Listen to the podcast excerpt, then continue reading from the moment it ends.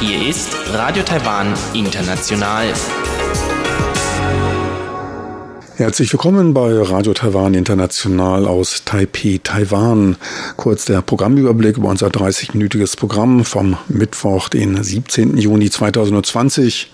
Zuerst die Nachrichten des Tages, anschließend das Kulturpanorama. Dort ein Interview mit dem deutschen Schauspieler Alex Bauer, der auf einem Urlaub und Arbeitenaufenthalt hier in Taiwan war. Im darauffolgenden Wirtschaftsmagazin geht es um Maßnahmen zur Verbesserung der Attraktivität des Standortes Taiwans für Fachkräfte, ferner um die Übernahme der Welcome Supermarktkette durch den französischen Hypermarket-Betreiber Carrefour. So viel für den ersten Überblick und nun zu den Nachrichten.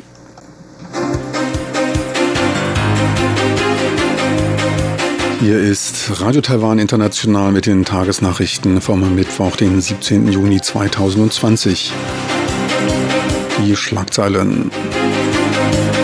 Demokratiegipfel in Kopenhagen mit Ansprache von Präsidentin Tsai Ing-wen. Verkürzte Quarantänezeiten für Geschäftsreisende möglich. Und positive Reaktionen auf die Ernennung von Xiaoyi Jin als US-Repräsentantin. Und nun die Meldungen im Einzelnen.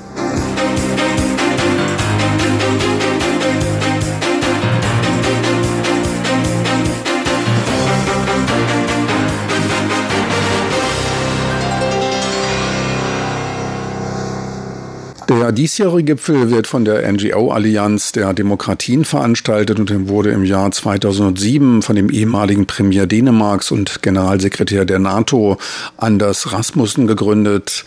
Im letzten Jahr war schon Taiwans Außenminister Joseph Wu eingeladen, um von Taiwans demokratischer Erfahrung zu sprechen. Das diesjährige Forum soll am 18. und 19. Juni abgehalten und wegen der Virenpandemie als Videokonferenz durchgeführt werden. Eingeladen sind unter anderem US-Außenminister Mike Pompeo und die Vizevorsitzende der EU-Kommission Vera Jourova. Dänische Medien zeigten gegenüber der Teilnahme von Präsidentin Tsai am dem Gipfel große Aufmerksamkeit. Als Grund für die Einladung Tsais gab Rasmussen gegenüber einem dänischen Fernsehsender ihre Wiederwahl als Repräsentantin eines demokratischen Landes von 23 Millionen Einwohnern und Taiwans erfolgreicher Epidemieprävention an. Zur Möglichkeit einer Verärgerung Chinas befragt, sagte er, dass demokratische Länder an den Konzepten von Demokratie und Redefreiheit festhalten und Treffen zur Diskussion wichtige Anliegen auf ihre Weise durchführen sollten. Es sei zudem besser, sich bei Druck aus China zu verbünden, als von China unterdrückt zu werden. Ein Vertreter einer chinesischen Denkfabrik sah darin eine Verletzung der Ein-China-Politik und warnte vor Konsequenzen.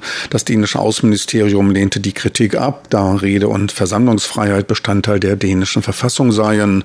Einmischungen in den Privatsektor seien nicht erwünscht.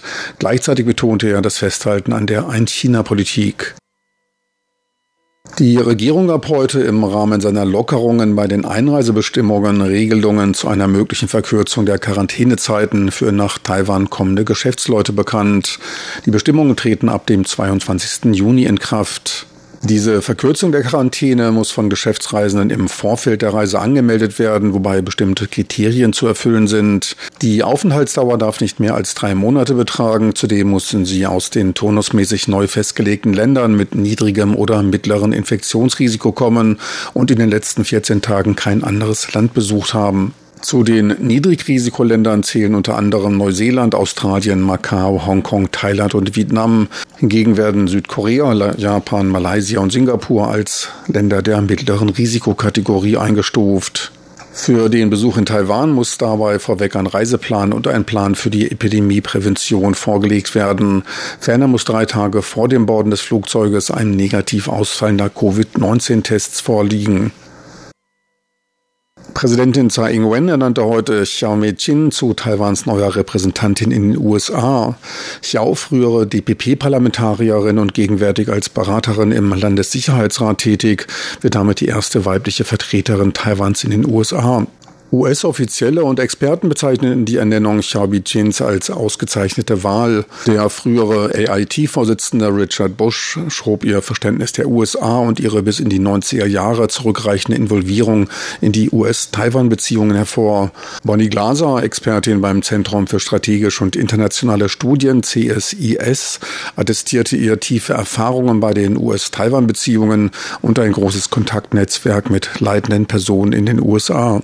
Xiao Meiqin besuchte in den USA die Oberschule und das College und war Übersetzerin und Beraterin unter dem früheren DPP-Präsidenten Chen Shui-bian. Anschließend war sie für vier Regierungsperioden Parlamentarierin der DPP. Taiwan blieb zum 66. Tag in Folge von einem neuen Fall einer bestätigten lokalen Covid-19-Krankheit verschont. Damit verbleibt die Gesamtzahl der Infektionsfälle bei 445, teilte die Epidemie-Kommandozentrale CECC mit. 434 Patienten konnten bereits als geheilt entlassen werden, sieben verstarben an der Krankheit, vier verbleiben noch im Krankenhaus.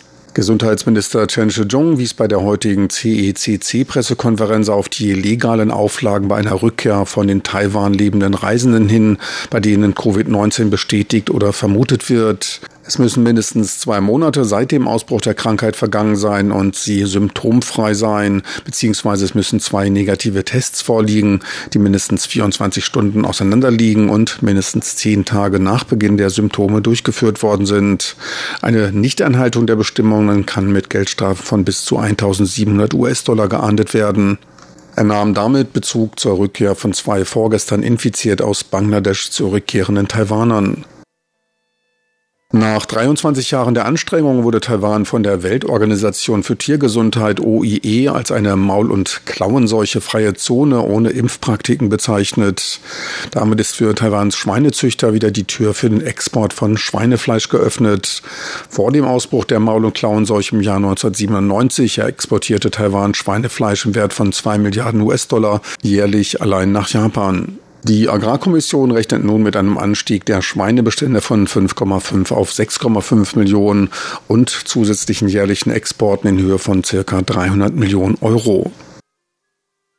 Zwei Erdbeben erschütterten heute Taiwan, es wurden aber keine unmittelbaren Schäden oder Verletzungen gemeldet. Das erste Beben ereignete sich in den Morgenstunden vor der Küste Ilans, etwa 25 Kilometer vom Stadtzentrum entfernt in 60 Kilometer Tiefe. Es hatte eine Stärke von 4,7 auf der siebenstufigen Skala. Wegen der großen Tiefe wurde es in Ilan nur mit der Stärke 3 wahrgenommen. Das zweite Beben ereignete sich im Landkreis Jiai in nur 8,3 Kilometer Tiefe, weswegen die lokal wahrgenommene Intensität ebenfalls bei der Stufe 3 lag. Tektonisch ist es in der Region zurzeit etwas aktiver. Am Montag ereignete sich sogar ein Beben der Stärke 6. Im statistischen Durchschnitt ereignen sich jährlich etwa drei Beben der Stärke 6 und höher in Taiwan. Und nun zum Börsengeschehen vom heutigen Mittwoch. Leicht verbessert ging der Aktienindex TAIEX aus dem Markt. Er konnte um 0,2 Prozent oder knapp 23 Punkte auf 11.534 Punkte zulegen. Die Umsätze beliefen sich auf etwa knapp 5,9 Milliarden US-Dollar. Am Devisenmarkt notierte der US-Dollar bei 29,63 Taiwan-Dollar, der Euro bei 33,48 Taiwan-Dollar. Nun zur Wettervorhersage für Donnerstag, den 18. Juni.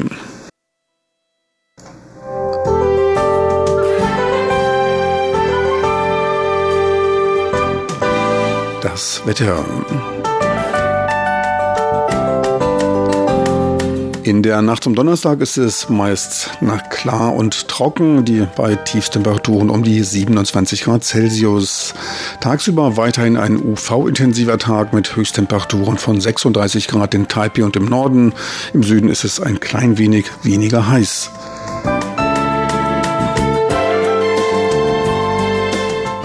Sie hörten die Tagesnachrichten von Radio Taiwan International vom Mittwoch, den 17. Juni 2016.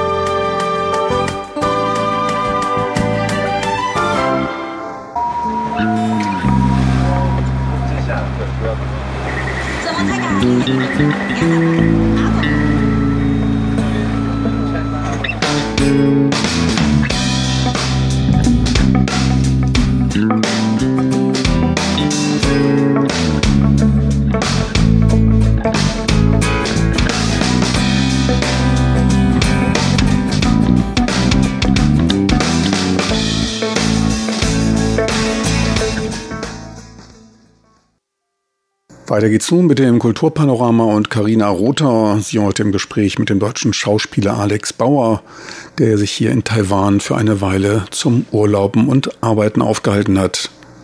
Kulturpanorama auf RTI.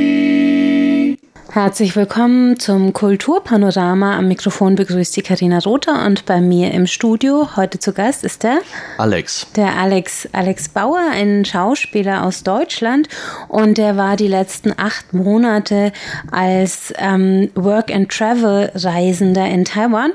Und Alex, du hast hier auch so ein bisschen versucht, deine Erfahrung als Schauspieler einzubringen, ne? Genau.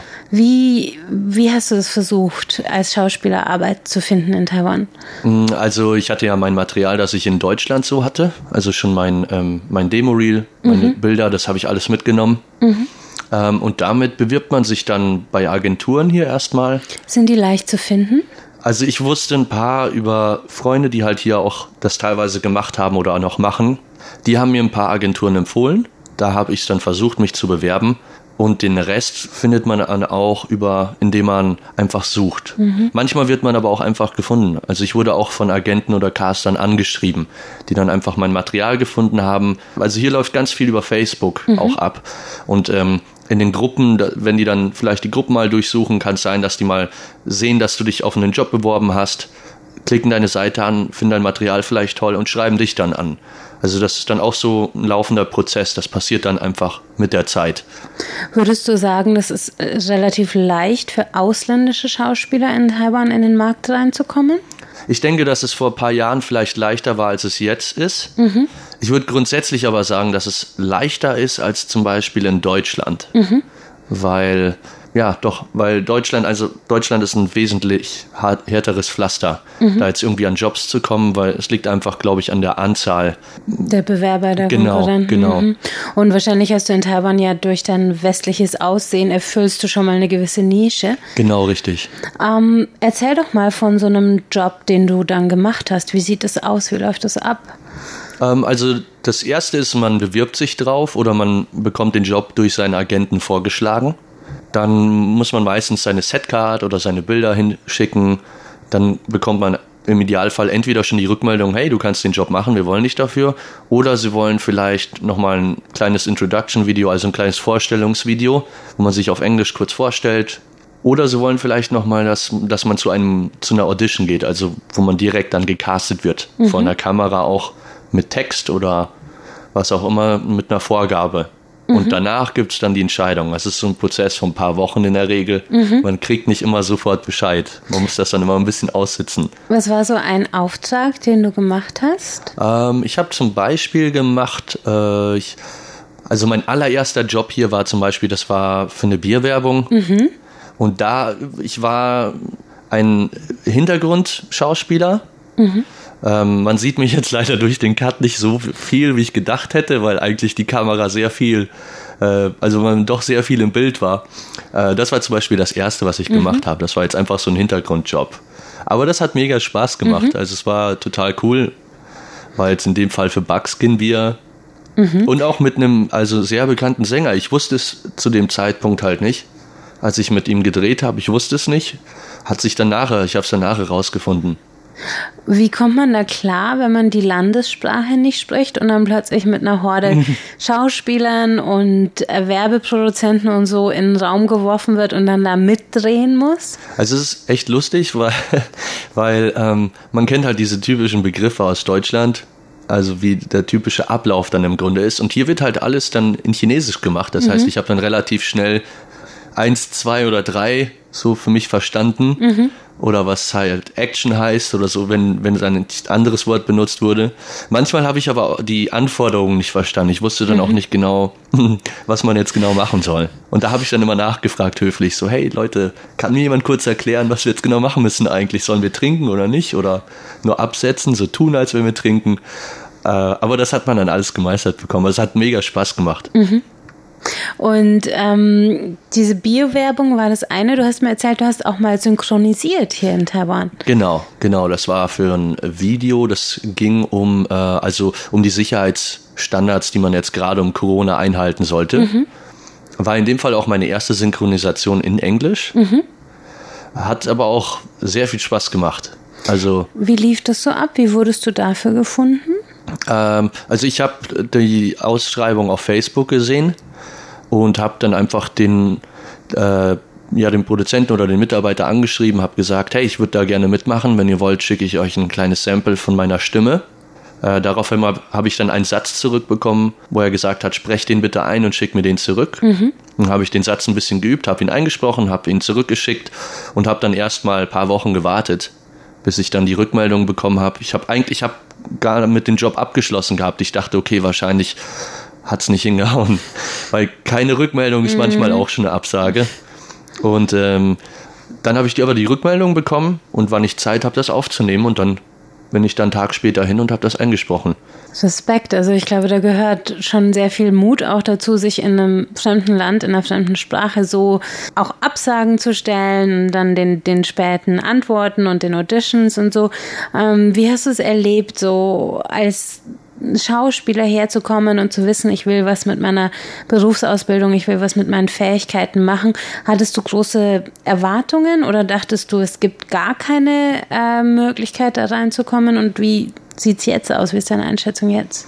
Ich bin ehrlich gesagt ohne Erwartung jetzt drangegangen, große. Ich habe ich hab mir Chancen, also ich habe mir schon vorgestellt, okay, ich werde ich habe auf jeden Fall Chancen, dass ich da ein paar Jobs bekomme realistisch gesehen, einfach neutral gesehen, habe ich gesagt, okay, die Chance ist auf jeden Fall da, aber ich bin jetzt nicht mit der Erwartung hingegangen, dass ich gesagt habe, okay, du räumst jetzt einen Job nach dem anderen ab. Mhm. Ähm, äh, und dadurch, dass ich ja Work and Travel machen wollte, war das halt ein großes Plus, wo ich gesagt habe, okay, dann, wenn ich schon da reise, nehme ich das einfach mit und versuche mich auch damit nochmal ein bisschen über Wasser zu halten. Ähm, Im Endeffekt bin ich zufrieden damit und ich bin über jeden Job froh, den ich gekriegt habe. Aber dadurch, dass halt Corona auch war, äh, sind sehr viele Möglichkeiten ausgefallen und es hat es ehrlich gesagt für ein paar Monate richtig schwer gemacht, mhm. dass man da was gefunden hat. Warst du auch im Austausch mit äh, Kollegen vor Ort, die auch erzählt haben, wie sie zum Beispiel von Corona betroffen sind? Ja, also ich habe, wenn ich jetzt Freunde gefragt habe, die auch modeln oder schauspielen, dann haben die meisten gesagt, dass es grundsätzlich sehr schwer im Moment ist, mhm. durch Corona eben. Mhm. Kannst du dir vorstellen, dass es auch möglich wäre, da eine längerfristige Karriere draus zu machen in Taiwan? Ja, ich glaube schon, dass es möglich ist. Äh, was wären da so die Voraussetzungen? Ähm, ich glaube, dass man einfach auch mehr Zeit braucht. Also ich war jetzt knapp neun Monate hier, wenn ich dann zurückfliege.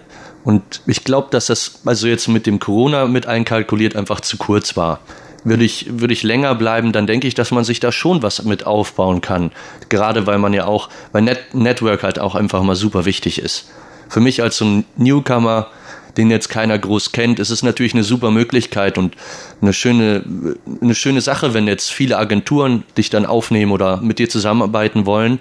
Aber nichtsdestotrotz muss ich mich ja erstmal reinarbeiten. Die Leute müssen erstmal mit mir zusammenarbeiten, die müssen mich kennenlernen die müssen man sehen, was ich letztendlich dann auch mache, wenn ich engagiert werde und mich ein bisschen beweisen, kann man sagen. Und wenn man das gemacht hat, dann findet man nach und nach rein. Deswegen glaube ich, ist es einfach auch ein Zeitfaktor. Man muss dranbleiben, man darf sich nicht, also nicht gleich verzagen, wenn man jetzt ein paar Absagen kriegt. Weil man darf es auch nicht persönlich nehmen. Es ist oft nicht was Persönliches, sondern einfach nur eine Entscheidungssache. Dann will man vielleicht jemanden, der blond ist und nicht dunkelhaarig. Dann falle ich halt schon mal raus. Ist hm. dann einfach so. Und ähm, denkst du, dass es dir diese Erfahrung hier jetzt auch in Deutschland auf dem Markt helfen wird? Ähm, also ich denke, dass es mir für mich persönlich auf jeden Fall mal sehr viel helfen wird. Äh, ich weiß nicht, wie es jetzt äh, für Deutschland selber ist. Ich denke aber schon. Also ich denke, es ist nochmal was anderes, wenn man sich ein bisschen aus Deutschland wegbegibt und dann eben im Ausland international versucht zu arbeiten. Deswegen sage ich also für mich definitiv, ich habe viel mitgenommen und ich denke, dass es mir auch in Deutschland sehr viel helfen wird. Wie es jetzt bei anderen Agenten oder Castern in Deutschland aussieht, ich hoffe schon. Falls ihr das hören könnt, ich hoffe schon. da wünschen wir dir viel Glück. Vielen Dank für den Einblick und schön, dass du heute da warst, Alex. Dankeschön.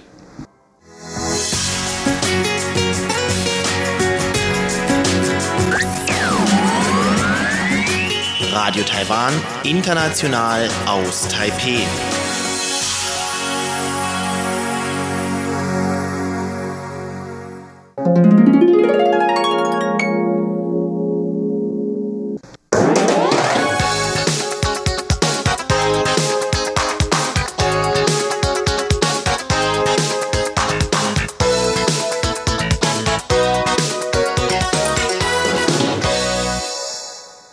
Radio Taiwan International mit dem Wirtschaftsmagazin.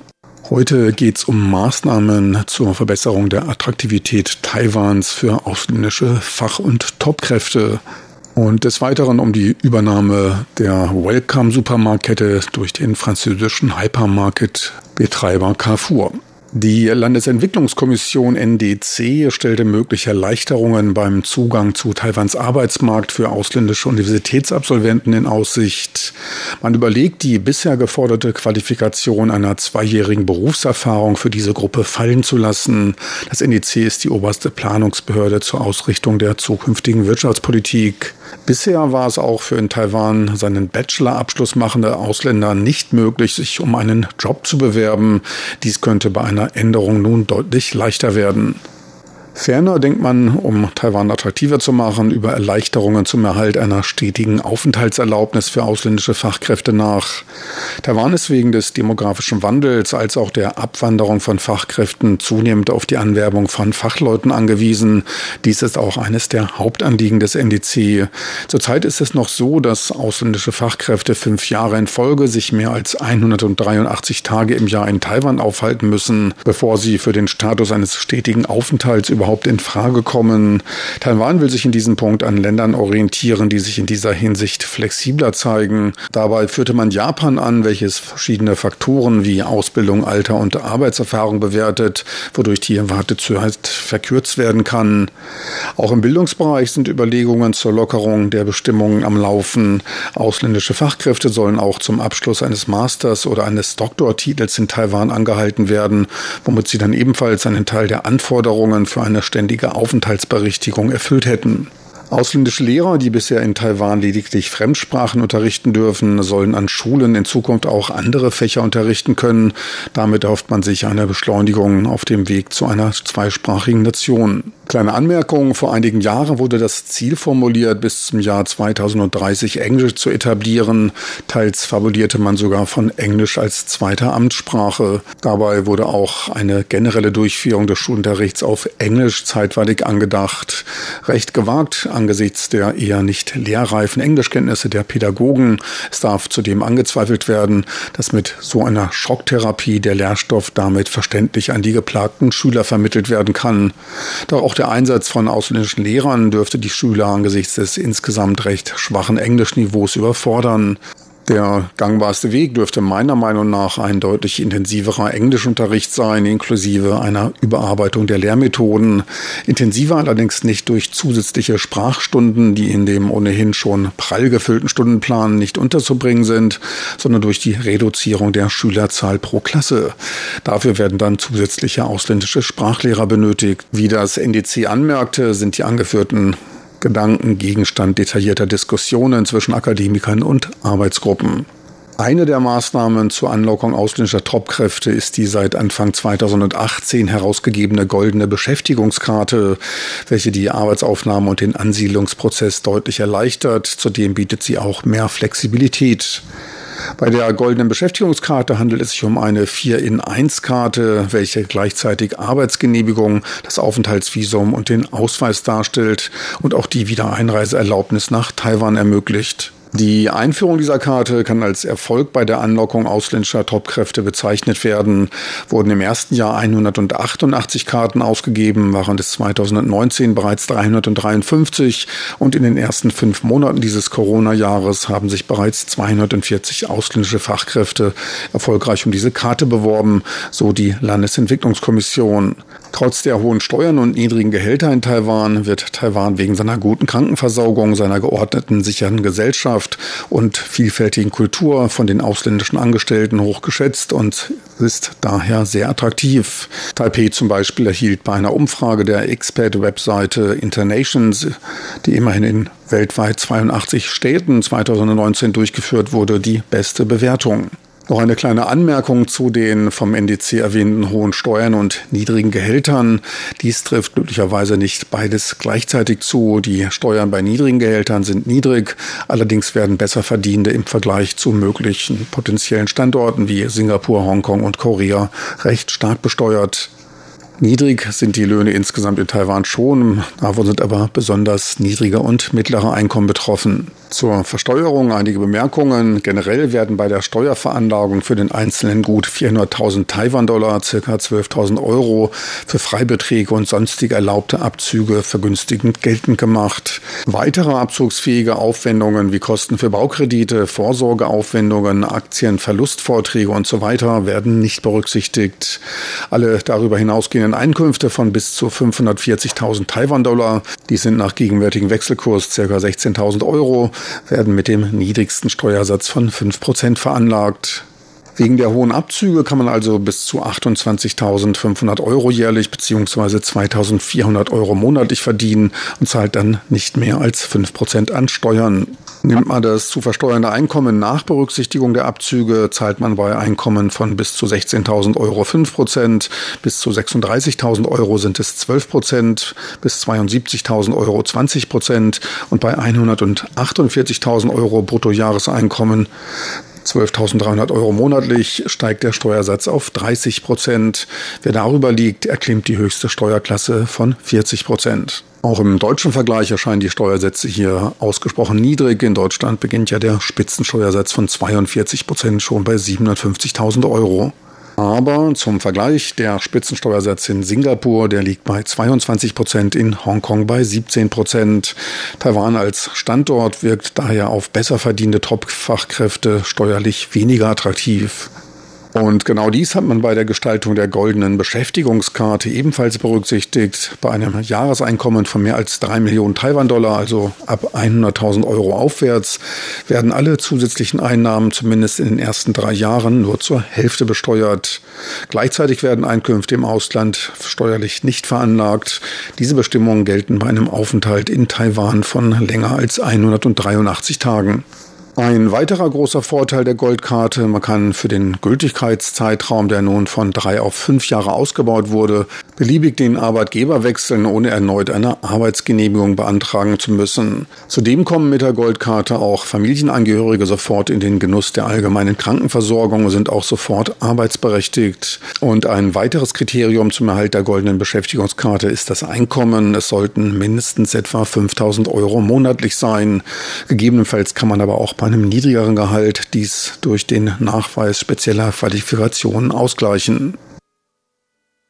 Die Hypermarktkette Carrefour wird die langansässige Supermarktkette Welcome und Jasons Marketplace übernehmen. Für knapp 100 Millionen Euro übernimmt Carrefour die Inhaberschaft für knapp 200 Welcome Supermärkte und 25 Jason Marketplace Läden und auch weitere Liegenschaften von Welcome in Taiwan.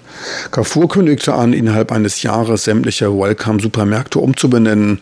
Die Jasons Marketplaces sollen zu Carrefour Supermärkten des gehobenen Bedarfs umstrukturiert werden werden. Carrefour ist gegenwärtig mit 137 Geschäften in Taiwan vertreten und erzielte im letzten Jahr einen Umsatz von knapp 2 Milliarden US-Dollar. Zum Vergleich, Welcome soll im letzten Jahr Einnahmen von ca. 390 Millionen Euro erzielt haben. Die Welcome Supermarktkette war lange Zeit der einzige rund um die Uhr geöffnete Supermarkt in Taiwan. Wegen anscheinend rückläufiger Nachfrage in den Nachtstunden wurden in den letzten Jahren die Öffnungszeiten wieder heruntergefahren. Die im britischen Besitz befindliche Wellcome ist in Hongkong ansässig und kam als erste Kette bereits 1987 nach Taiwan und konnte somit seine Läden in den besten Lagen platzieren. Davon profitiert jetzt Carrefour. Es kann mit weniger Aufwand seine Expansion fortsetzen. So viel für heute aus dem Wirtschaftsmagazin bei Radio Taiwan International.